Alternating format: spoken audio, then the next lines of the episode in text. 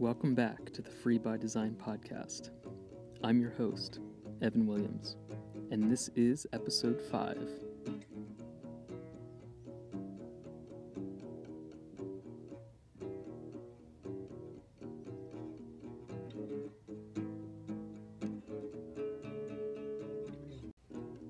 I want to begin this podcast by saying how grateful I am to be able to travel full time. And more importantly, I'm grateful for the people I meet while I'm traveling. It seems that you just meet a ton of fascinating people when you travel. Maybe traveling brings out a particular type of energy or a vibe in you, and that energy attracts other like minded people. Who knows, really? In this episode, I speak with Richard Hanson. Richard is a wealth of humble wisdom, and he is actively studying Zen Buddhism. In the short amount of time that Richard and I have known each other, we've become fast friends, and he's shared some extremely thought provoking ideas with me, which have really opened my eyes up to a completely new area of simple living. In our conversation, ideas are questioned and opinions are challenged, which makes the conversation really poignant and compelling. I hope you enjoy it. All right, I'm here with Richard Hanson, and we are in Mexico City. I'm, uh, I'm really so pleased uh, to have you here uh, to have this conversation. Um, it really felt kind of serendipitous that we met each other, and sure. we have had some really uh, interesting conversations um, since getting to know each other. So, Richard, thank you so much for being here. No, we wasted no time, right? Yeah. cool. So, before, before we start the interview, Evan, I just have Sure. to say I'm feeling incredibly nervous and insecure. And, and I, I, I think the reason is that there's an inherent assumption that if I'm on your podcast, it's because I have something worthwhile or meaningful to say. But what can I say? Mhm. Um, I know nothing, at least that is my intention. So um, I like to quote Lao the, the Taoist philosopher Tzu. Mhm. Um, he's famously uh, quoted as saying, In pursuit of knowledge, every day something is added. In the practice of the Tao, everything, every day something is dropped. So this is, this is profound, right? I mean, this is a profound way to think that uh, maybe it's not about knowledge acquisition, but it's really about emptying out this vessel. Okay. You know, kind of a, a mental minimalism. Yeah. So um, I say this jokingly, um, but I'm serious. In my mind, it might be more, more beneficial for us to just sit here in silence. But I understand from your perspective, this is not riveting podcasting. So we will have a discussion. I but love but. I um, if we could, let's keep the awareness in our minds that to claim that, that any claim to truly know something is at the very least unskillful and quite possibly detrimental to others. So, um, as long as we have this at the forefront of our minds, let's have a discussion. Right on. You know what? I shouldn't even have opened up the uh, the podcast at all with my my uh, intro because that is just beautiful, and I think it really frames where I want to bring this conversation because what I've um, what I've learned from you in the short amount of time that we've known each other is there is this completely new realm of simple living and minimalism that I haven't even really spent nearly enough time on, and that's the the mental clarity and mental uh, minimalism, minimalism, and also the philosophical minimalism. That's interesting because I'm working the other direction, right? hmm I'm kind of starting in my headspace, and now I'm starting to implement minimalism as a lifestyle in my in my in the physical world. I love it. So we're, we're, meeting in the middle, coming from different directions. Yes. It seems appropriate, right? Yeah, and this is what I found so interesting is that you are coming from a different different place, and most people do start with the physical side of things because it is so sexy in a way to to focus on these things and changing your life in a, in a physical way. Um, but I have just it's really opened my eyes to hear your story. So without getting too much further ahead of ourselves, I wanted to open up the podcast with you sharing a little bit about yourself.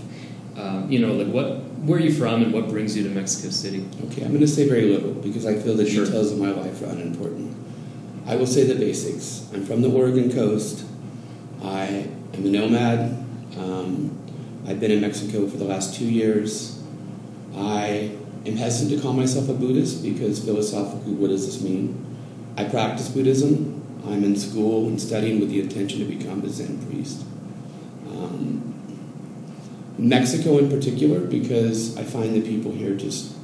I travel quite extensively, and uh, I've lived in Mexico before. I've come back. The people are just accommodating in a way. I mean that. Uh, I don't know. I mean, I hear this a lot with expats, right? The people here are just so wonderful, so beautiful and accepting. Yeah. And I appreciate that. I always feel taken care of here, even though I have a, a poor command of the language. I always feel taken care of. So I don't think I'll leave. I think I'm here to stay. But uh, excellent. It's a Those are- beautiful reason to stay. There's a lot of um, less savory reasons that some some people do um, target certain places that they want to live abroad. I think that's a really beautiful and um, meaningful reason. And Mexico City in particular, just because I mean, it, it's such a wow. It has such amazing energy, right? Yeah. This wonderful creative energy, this sexual energy. I mean, it's it's it's inherent to most big cities, but Mexico City is unique. Um, I actually had no intentions of staying here. I was simply passing through. I was from going from Chiapas to Guadalajara, and uh, the city has seduced me. So here we are. Right now, it's, it's a beautiful love affair. It could become abusive, at which time we'll reconsider where we go next. But for now, I like it. Yeah, I think I'm going to That's great. Yeah, and I think it's it's that's the best way to, to go about things. And I, I often bring this up is you, you just has to it's got to be a gut feel.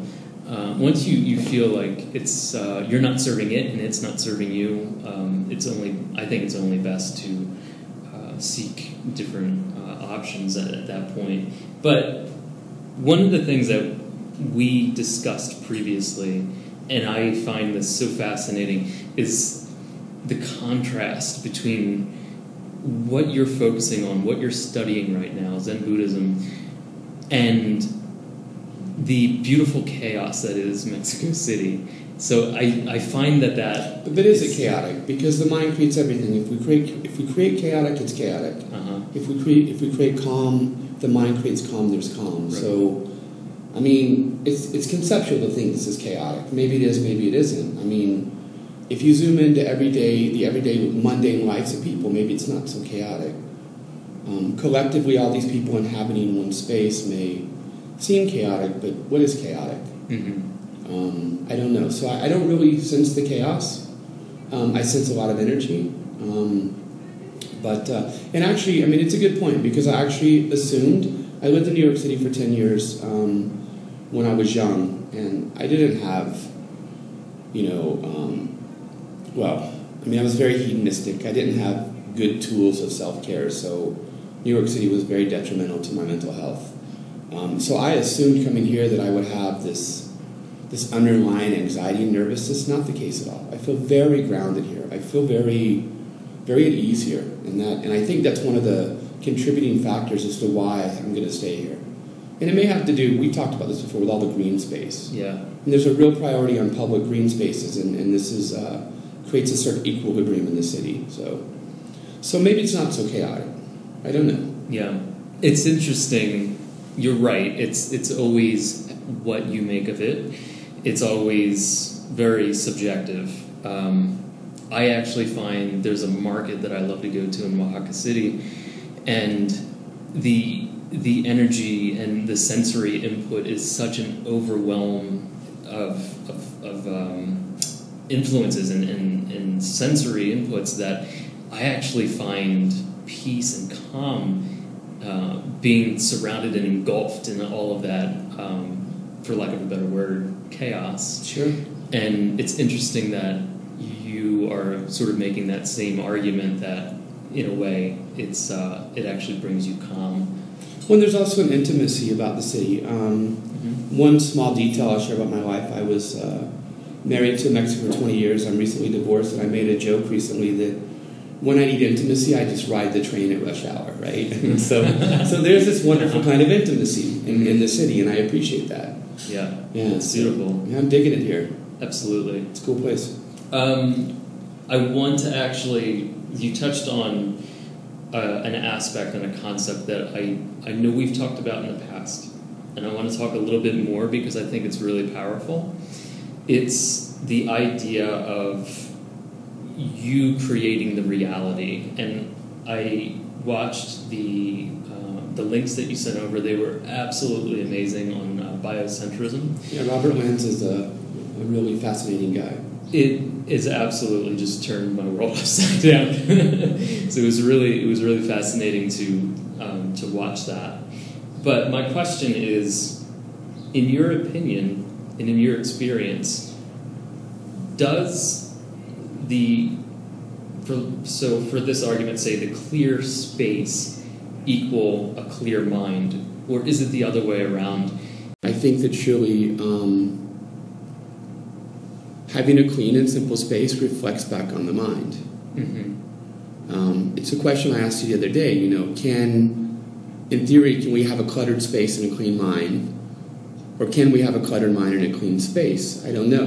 I mean, this is my exploration now. So, my instinct is they there's a synergistic. They're feeding on one another, right? So, um, personally, I feel it helps tremendously to have a simple, clean environment. yeah Um, it truly, I mean, you know, on the face of it, if we have more things in our home, there's more things to worry about. You know, we worry about the condition of these things, we worry about the value of these things, and um, it's been my experience that when I, well, th- this this is the exploration, right? What is our relationship with material things? Um, like most of us, I was indoctrinated heavily, and so you know, can I unlearn? Can can I? Reprogram in a way Yeah, yeah Yeah, I mean, I find clearly that, you know, the, the little I've read, I've read a few books on minimalism as a lifestyle. Um, I'm hesitant to describe to anything sure called minimalism the lifestyle, but I do find that surely simplifying my physical space, it definitely reflects back on my mind. I mean, I think it's, it's why I like monasteries so much, right? yeah I mean, they're simple. If something's in the room, it either has a function or it's to be celebrated for its form or so I, I like this, you know. It's interesting. Yeah, it's almost like it. It almost happens organically at the same time, in a way, almost like creating a song. I would say that when you extract those um, those those things that might serve as a distraction, The noise, exactly, the noise as you call it. then you can make the space to create the reality that is most beneficial for yourself and for the world. So it should be happening, but maybe you encourage it along by removing those distractions that are not really that are really just kind of wasting your time in a way or keeping you from the direction that you should be going in. I think it's really fascinating. I do need to uh, ponder more about that. But As do I, but I, I yeah, I, I, I um, that's been my experience. yeah, Yes. I think it's a beautiful. It's just beautifully sim- simple to think um, how one can feed into the other, and that that sort of brings me to um, the conversation we were having about philosophical clarity, um, in particular the principle of charity. All right, right. I was really fascinated with this concept. I haven't had a time, I haven't had a chance really to dive deep into it. But what I really, uh, what really calls to me with this this concept is almost like you have so many people are um, just like they use their the, the, the possessions that they have they don't actually own. It ends up being the other way around that the possessions own them. In the same way it's almost like your philosophical beliefs or just your general belief system if you hold on and, and you and you use them to identify who you are and you hold on, on to them too tightly they end up owning you. Sure. so I wanted I wanted to talk about that a little bit more because I really think your your um, stance on this is, is quite fascinating and it's really opened my eyes up quite a bit. Well, I mean, if you could briefly describe the principle of charity as you understand it. Right. As I understand it, um, it's the idea that, and really, I suppose the best way I can explain it is in like an example. So, if I have a um, a concept or a belief that I am just holding on to so so tightly because for so long I've used it to reflect back on myself as who I identify, what I use to to create my identity. Then Who am I? will Who am I? exactly. um, then I I will in effect have blinders on, and when Sure. a legitimate counter argument comes up that I should really consider, I am encumbered by this belief, and I'm unable to really allow it and let it in, um, and potentially grow in a very good way, in a positive way.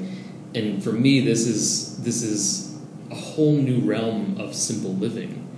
Um, so that's my understanding of it. So yeah, I think I think um, that's very good. My my, I would say the the the principle of charity is more just kind of I, I perceive it as more just the the ground rules for a discussion. That, that when you present an idea to me, that um, you know the ego is intent on on on making its point, right? The ego is intent on Right. on winning the argument, on convincing you that this is the way the world is. Yeah. Um, so this idea that, that if we can if we can let go of that and when you share an idea with me that I'm truly present for the idea. I consider the idea as if it were my own. Yeah. Um, I, you know, to be cautious of this thing that we tend to do where we're already formulating our next statement and really kind of halfway paying attention to what you're saying. So that's the principle of charity. In terms of belief, I mean, I use my mother as an example. Um, I was brought up in a, in a fundamentalist evangelical Baptist environment, and um, I see my mother, you know, she, she holds on to her beliefs. She's so personally invested in her beliefs that anytime those belief are challenged, it's really a challenge to a personal identity. And so I guess, you know, from, from just seeing how my mother's created her own suffering, the idea to me is to like, a belief is like a, a loose fitting garment, right? I mean, we wear it very loosely. Um, and, you know, if we have a discussion and you present an idea, a concept, a belief that's more compassionate, more pragmatic, more utilitarian, that, that I, I willingly and readily let go of that belief. And so, you know, yes, to, to, not, to not possess the beliefs, simply to use them in this pragmatic way. Um, always willing to let go of them. Yeah. I mean, you know, I, I, I too have over, I, I've invested in my own beliefs and, and uh, yeah, it creates our own suffering, right? Yeah, that I'm. I love that analogy of the belief being a, a loose-fitting garment. That's that's. It's so poignant. It's Yeah. spot on. I really like that, and I haven't really considered that uh, in the past. And this is why I love having this conversation. Well, I, th- I think it's also this kind of underlying intention that we talked about about just you know we're here to ask questions and refine the questions we've already asked. That yes. if we show up here for this discussion, anytime we have a discussion with somebody, that we we go into the discussion knowing that there are no points to be made, there are no arguments to win. Yeah. This is just a human animal interacting with a human animal, and, and, and how can we how can we exploit the benefit of this interaction? I think we can do it by having a truly open mind. I mean, it's why I like Zen, right? Question everything. You see the Buddha on the road, kill the Buddha. So question everything, and I think that that's the spirit. And you know, it's it's it's not hard to see like you know why we have such division politically um, in the states. Um, you know, this is that comparison mind. There's me versus them, Yeah. good, bad, right, wrong. These are concepts. Absolutely. And Can we let go of those concepts? And what, what, how does it liberate it if we can if we can let go of those concepts? It's hard to do. I mean, it's my Yeah. practice, right? I mean, I'm deeply invested in my own thoughts. it, not only is it hard to do, but it's hard to even like fathom what the result would be if everyone took that approach. It's uh, just it would definitely be a more compassionate world, right? for sure, for sure. I think it's it's a very powerful. I hate to use the word tool, but in a Tool- way, tool's fine. Tool, yeah, I like the word tool. Tool's a great word. it's something that can really so the, the more you refine it and hone it in i feel like this could really serve to bring about a lot of contentment in, in your in your life and this is something that the pursuits that i've made so far in simple living have done for me and i'm really excited to start employing this in my life do you have any examples of um, how it's it's um, how you've actually employed it.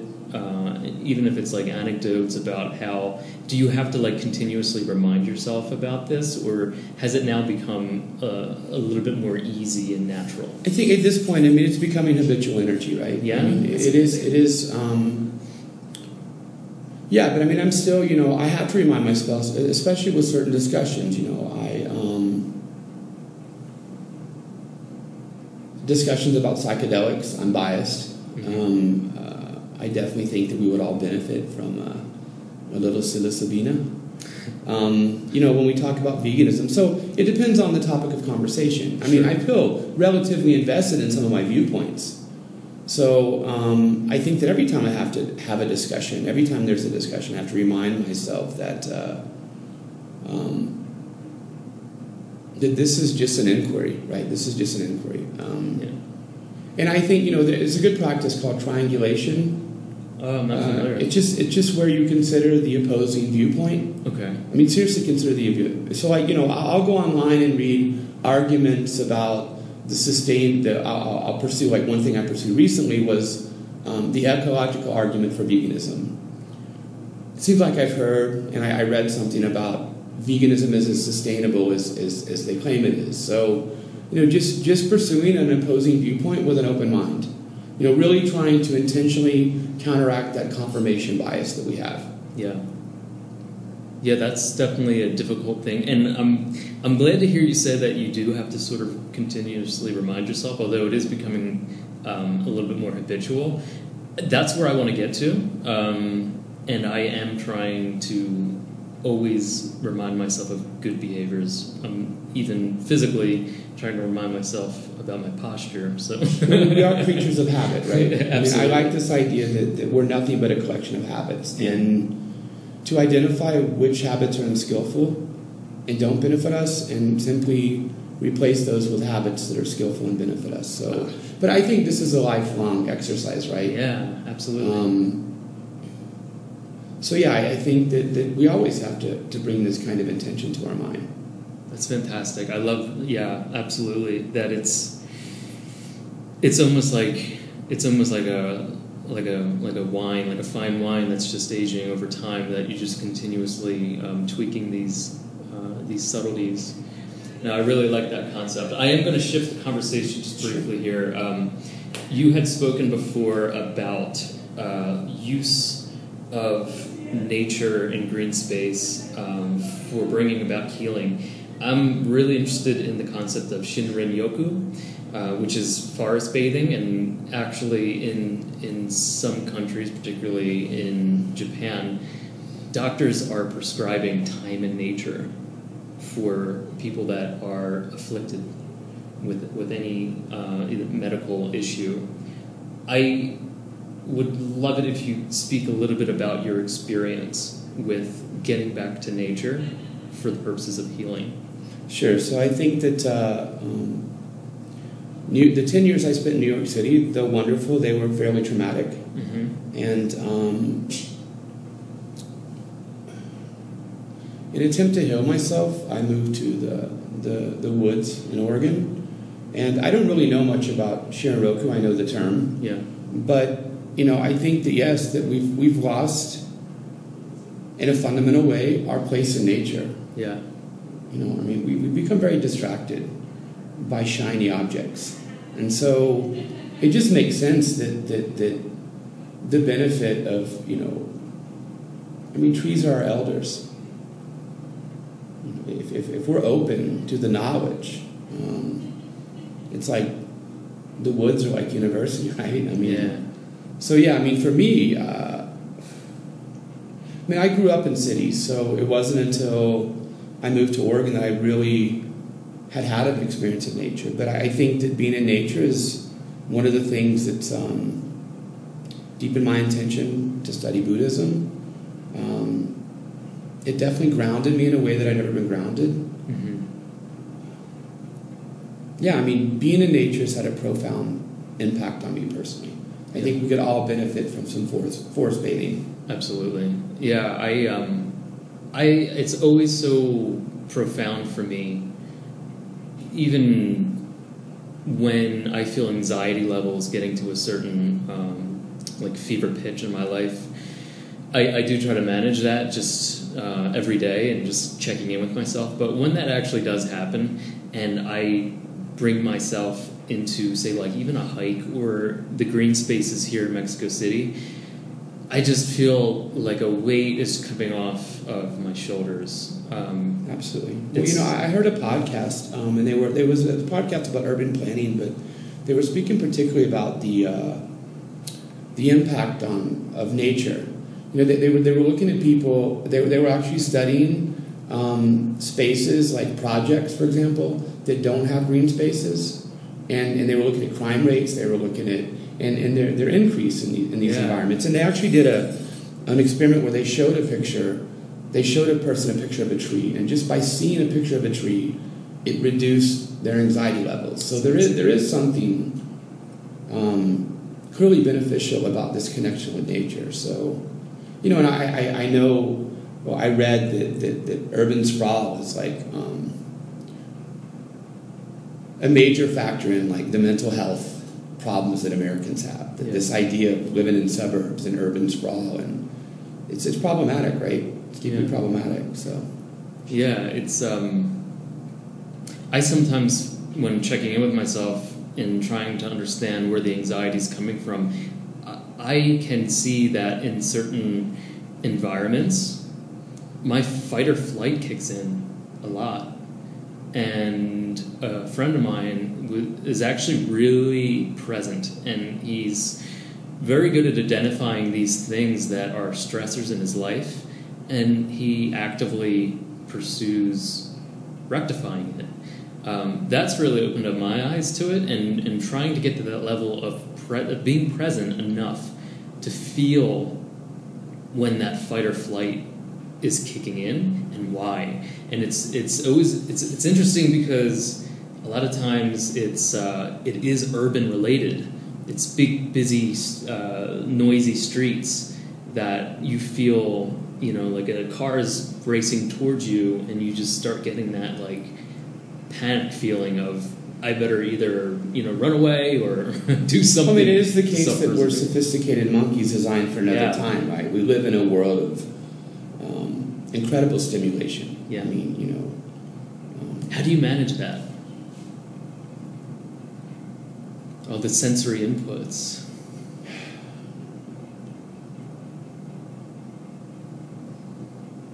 um, well, I mean, surely my meditative practice. Yeah, Um, but, you know, I mean, I, I, I don't really use social media.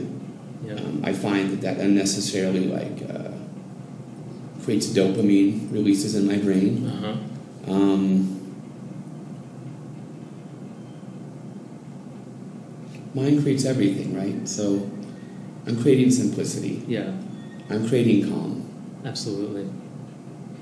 Yeah, it's powerful. Um, it's definitely something I need to pursue more. Is uh, a meditative practice. Sure, you know, I, I would say that just like, you know, I, I, I like to ride my bike. I ride my bike 15 to 25 kilometers a day. I really enjoy riding my bike. And even in the midst of Mexico City traffic, there's a calm, right? I mean, you're on this bike, you're in the moment. Uh, a teacher of mine said that, you know, cooking in the kitchen and burning nothing is yoga.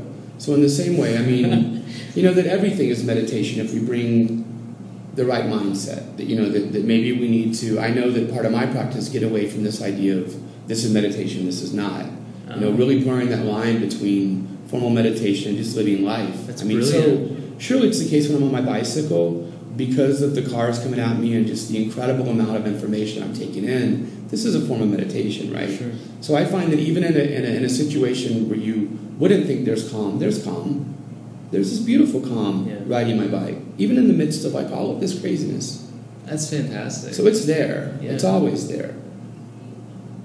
That yeah, that's it's it's it's interesting because it reminds me of um, an article I was reading where it's it's so important and it's so um, benef- beneficial when you don't. So I think the argument was if you consider okay.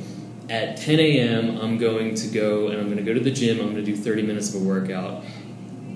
That really just isolates out the exercise. But if you incorporate that into your life, um, so that you are actually exercising to say get to your job, or in your Sure, case, you're sure. you're um, you're getting exercise with the biking, but you're also getting this meditative state and this this calm from it.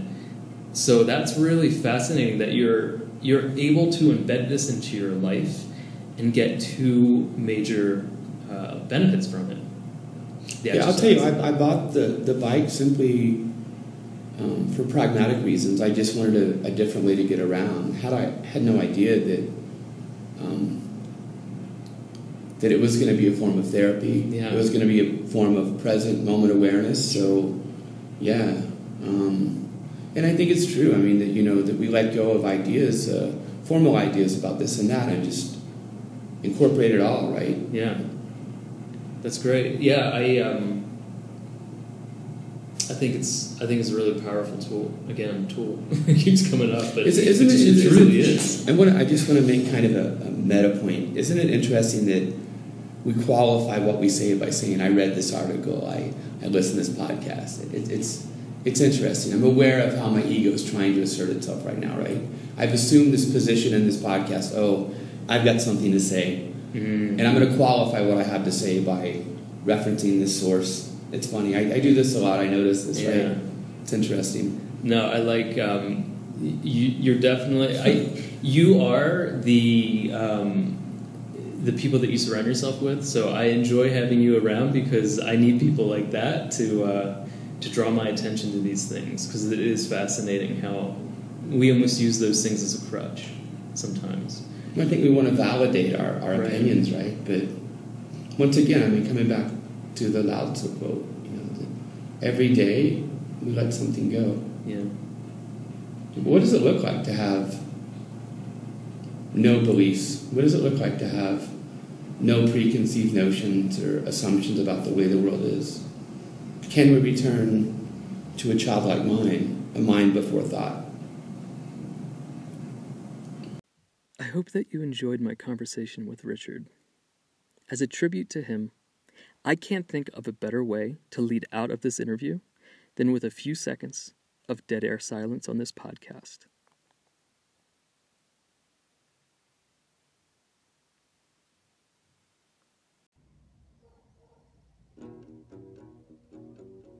If you enjoyed this episode, please like it.